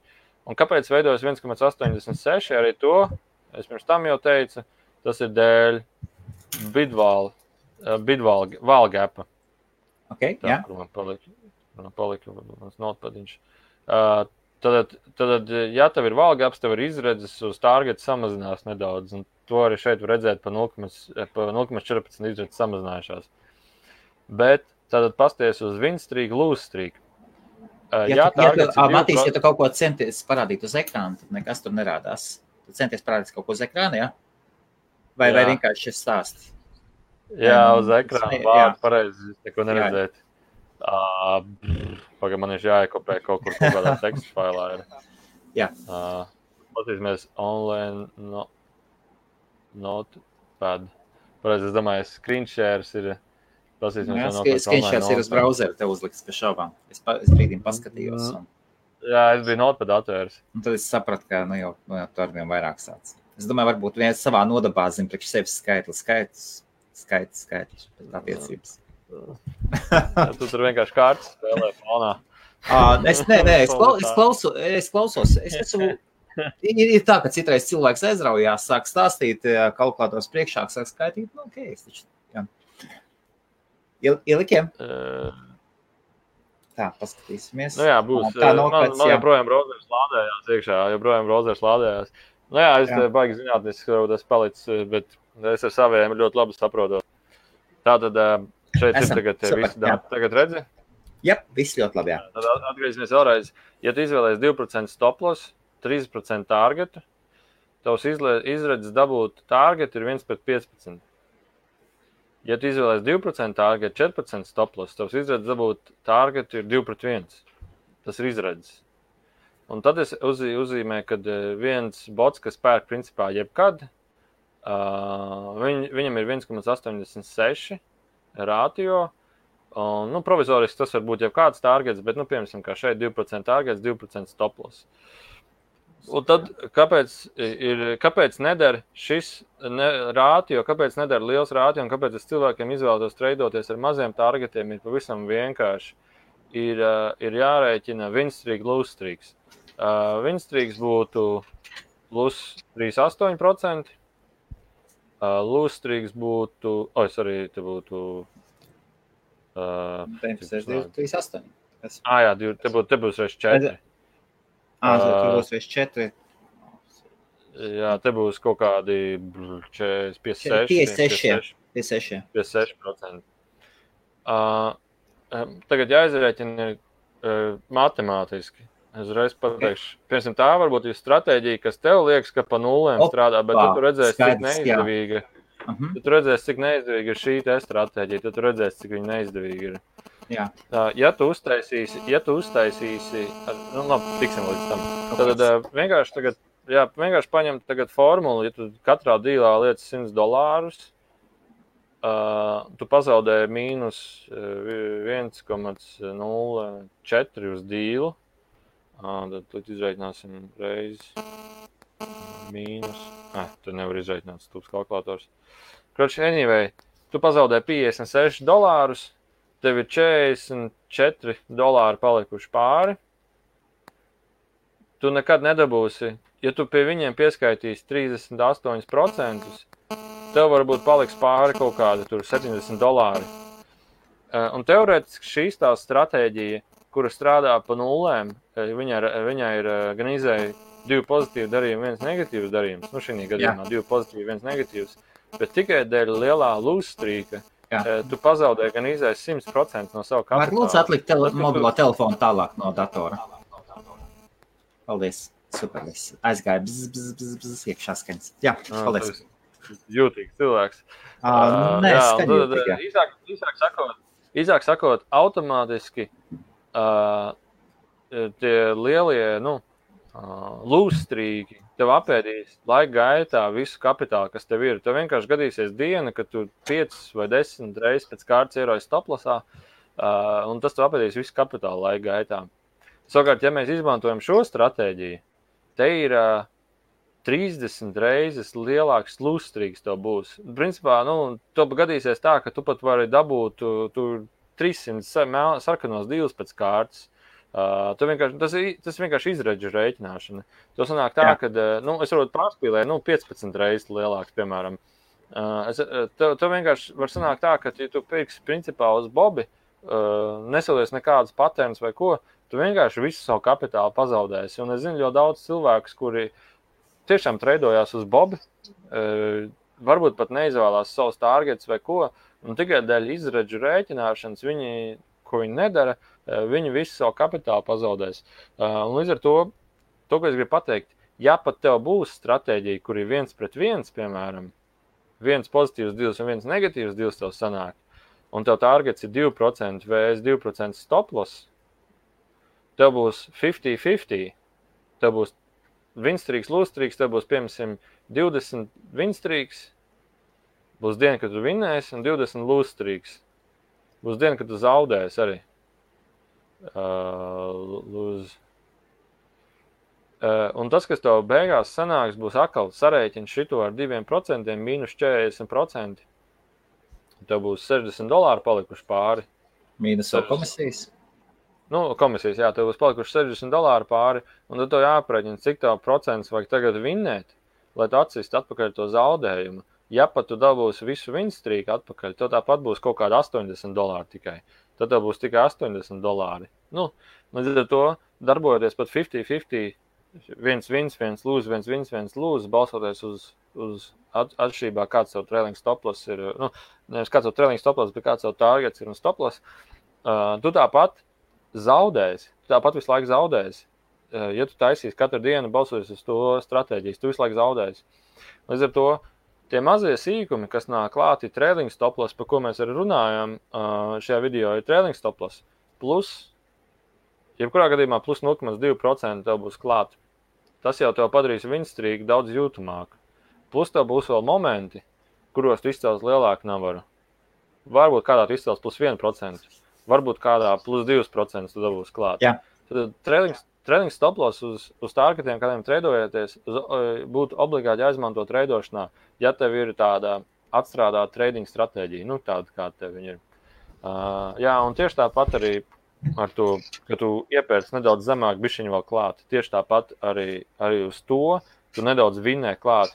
Un līdz ar to vēlreiz atgriežoties atpakaļ pie uh, bāja pozīcija, nav tas pats galvenais vispār, uz ko tev jāskatās tev jāskatās, ir eh, treidojoties, kāda ir tava, negribās teikt, izglītība, bet kāds ir tavs aprēķins, kāda ir tava matemātika. Un tāpēc arī es treidošanos sāku skatīties vairāk uz, ka tā ir vai nu tas ir gamblings, ka tu uz bobi spēlē, dari vienkārši visu randomā, vai arī tu pieeji strateģiski, matemātiski, vai vismaz aptuveni galvā tu jau izrēķini savus targetus, savus stoplosus. Uh, vismaz to tu, vismaz to tu galvenā, galvenā izrēķina, lai tev būtu nu, lai tu neieskriet auzās, nu, ja tā varētu teikt. Uh, nu, jā, un, uh, jā, ir jautājumi, tu vari nolasīt tos jautājumus. Tad uh, tam mēs izgājām cauri.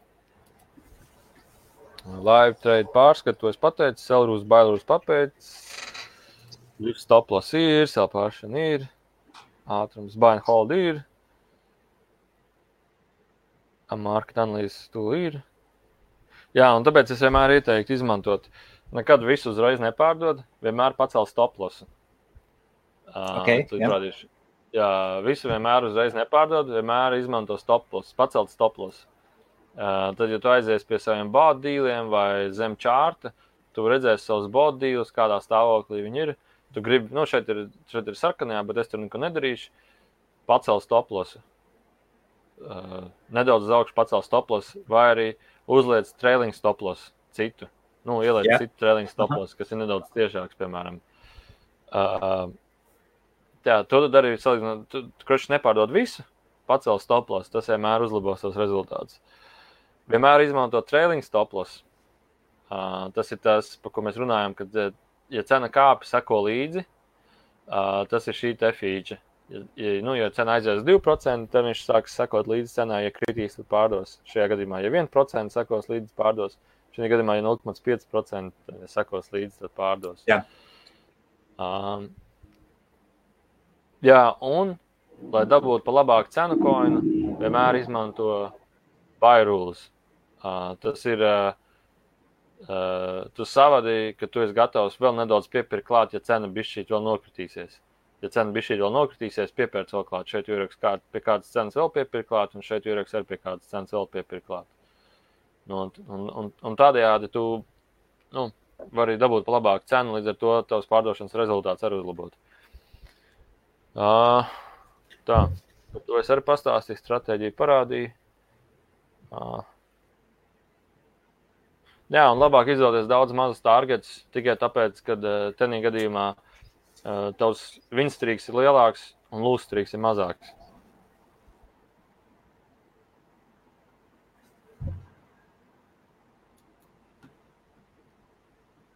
Nu jā, un tad, uh, principā, es ceru, ka tu vispār kaut ko saproti.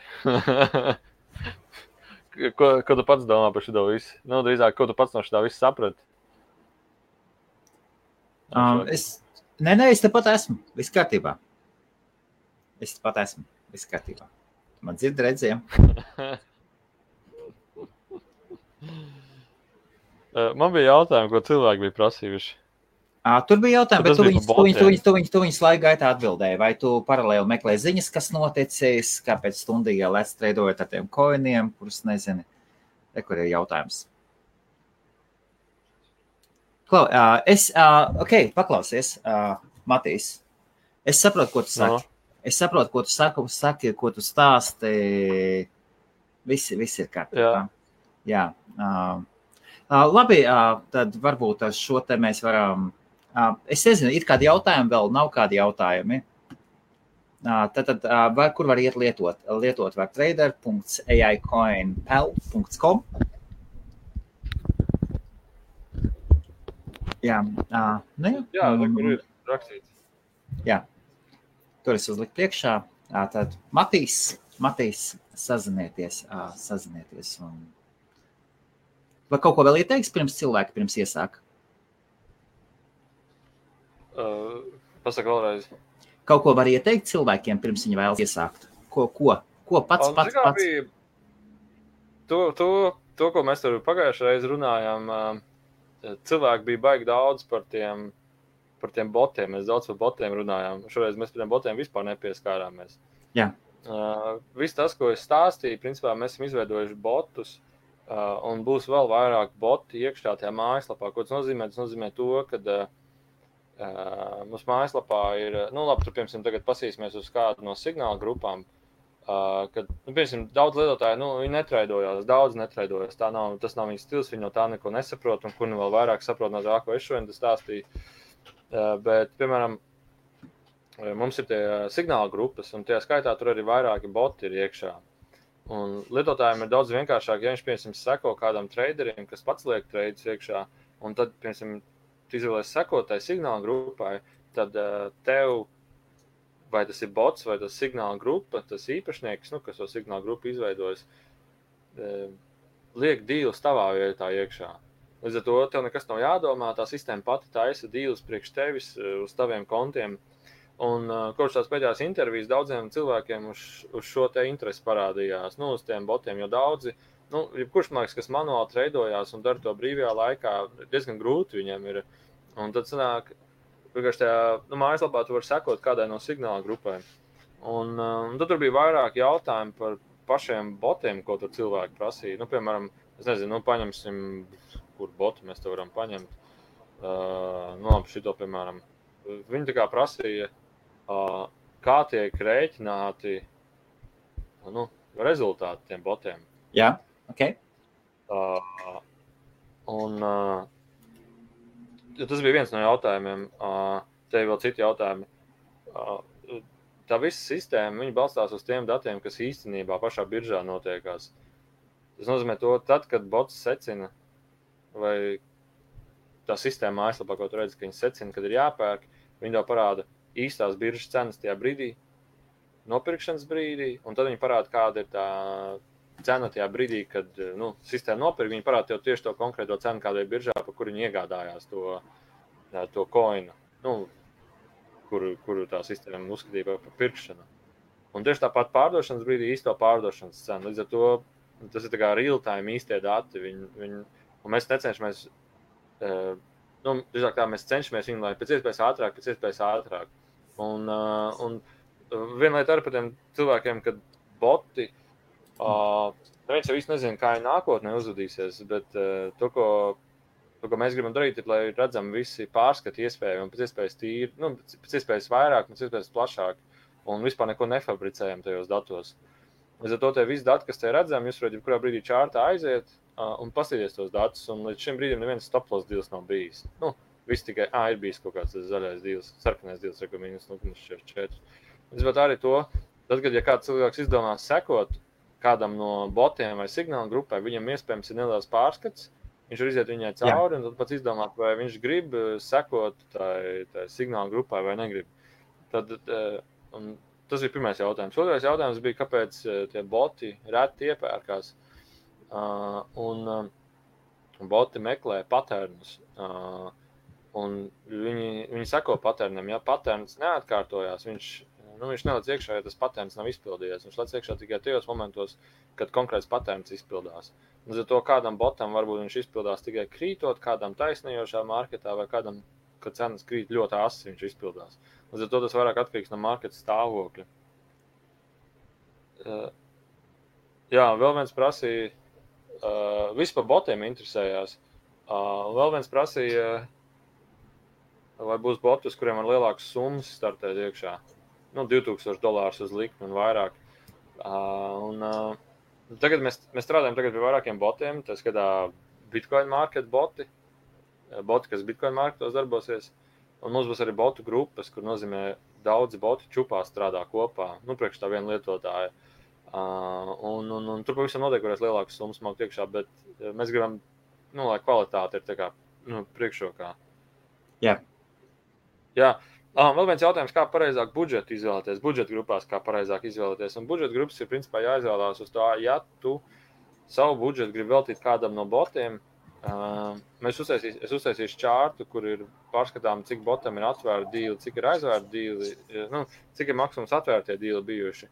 Un tad, principā, budžetu vajadzētu izvēlēties pēc tā, cik ir bijuši maksimums atvērtie dīli. Nu, ja, piemēram, vai signāla grupai, vai kam, vai tev, pašā maksimumā ir bijuši seši dīli atvērti, tad budžeta grupa pakārto varbūt uz maksimums astoņiem dīliem. Seši un vairāk, tad pakārto budžeta grupu. Jā. Jo tajā brīdī, kad sāks nākt viens dīls aiz otru dīlu, uh, tev vajadzēs vēl brīvs līdzekļus, lai vēl vienu dīlu paņemtu, lai vēl vienu dīlu paņemtu. Bet, ja piemēram, maksimums ir bijuši seši atvērti dīli, bet uzliks, teiksim, trīs, tad vienā brīdī tu nevarēsi vairāk dīlus paņemt, un sistēma to metīs ārā erors, paziņojums, notifikācijas, kad uh, nevaram paņemt nevienu dīlu, jo tev nu, kapitāls nav vairāk, tev viss kapitāls ir iztērēts. Uh, tā kā to budžetu vairāk izvēlēties uz tā, balstoties, cik ir uh, maksimums, uh, maksimums atvērta dīli nu, bijuši. Jā. Jā. Klau, zini, man ir tāda aizdoma, ka es esmu pārāk sarežģīti jums tas visu kaut ko pastāstījis. Nē, nav, nav sarežģīti. Nav sarežģīti jā. Ir, jā, to kaut kas palīdz tev, jā. Uh, Rekur ir uh, jautājums, vai es simts dienas izvilcis? Ko nozīmē simts dienas izvilcis? Es esmu Tāds šajā ir. dzīvē 30 gadus jau izvilcis. Ok, labi, tāda atbilde. Labi, tad ir uh, Krišs uh, jautās, vai tas var nomainītos tradingā bez šaubām. Jā. Viņš droši vien domā, vai simts dienas ir izvilkts, droši vien treidojoties vai kaut kas tamlīdzīgs. Jā. Uh, nu, krietni vairāk, kaut divu gadu un vairāk jau ir. Uh, Krišs jautās, tas var nomainīt uz Heikin Ash? Uh, te ir trading use, tas, tā, tas tools ir. Jā. Heikinaši ir, kur ir. Jā, nu, ja, ja palīdz var nomanīt. Tad var, var nomainīt, jā? Ok. Ā, interesanti. Ā, nu bišķiņ vieglāk saprast viņus arī ir. Ah, kaut kas, kaut kas jauns, jā? Nē, interesanti noformēju, interesanti noformējušos. Viņš ir principā visus lovus piedzen un visus hājus piedzen tā, lai nav ne zaļa, ne sarkana, lai ļoti izteiksmīgi. Nu. Jā, Interesants, jā. Nu, jā. jā. M-burti veidojās. Ne? Tad, nu, lūk, tas arī, tas arī viss skatītāji ir jautājumi. Matīs jautājumu nav. Jā. Es skatīšos, vai kādu jautājumu nerakstiet. O, super.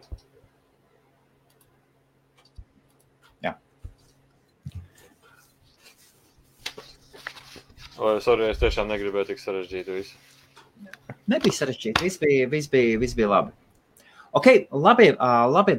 Liels paldies. Liels paldies, Matīs. Un tad vēlreiz var aiziet trader.aicoinpel.com, pieregistrēties. Reģistrācija ir ļoti vienkārša. Es varu pateikt, es su, super, super vienkārši. Ja grib, gadījumā grib tev kādus jautājumus uzdot, izmantojot support chatu, ja? Jā, tur, tur rakstīt, tur viss kaut kādi jautājumi, tur šāda ienāk, tur, tur viss vienkāršākais veids ir. Kaut ko vēl grib piebeigt? Pielikt klāt?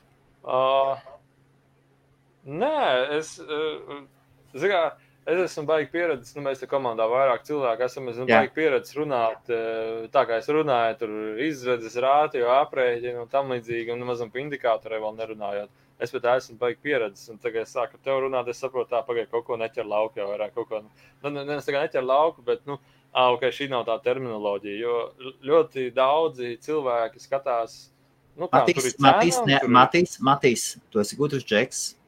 Neattaisnojies. Nē, nē, nē, be- beidz, neattaisnojies. Jā, Tu, tu, su- tu super, viss ir kārtībā. Viss ir Jā. kārtībā. Labi, liels paldies visiem, kas skatījāties un, un rakstiet tādu Matīsam. Var gan Facebookā, Tā. gan Telegram. Kur tā telegramā, kā tev atrast? Es īstenībā nezinu. Uh,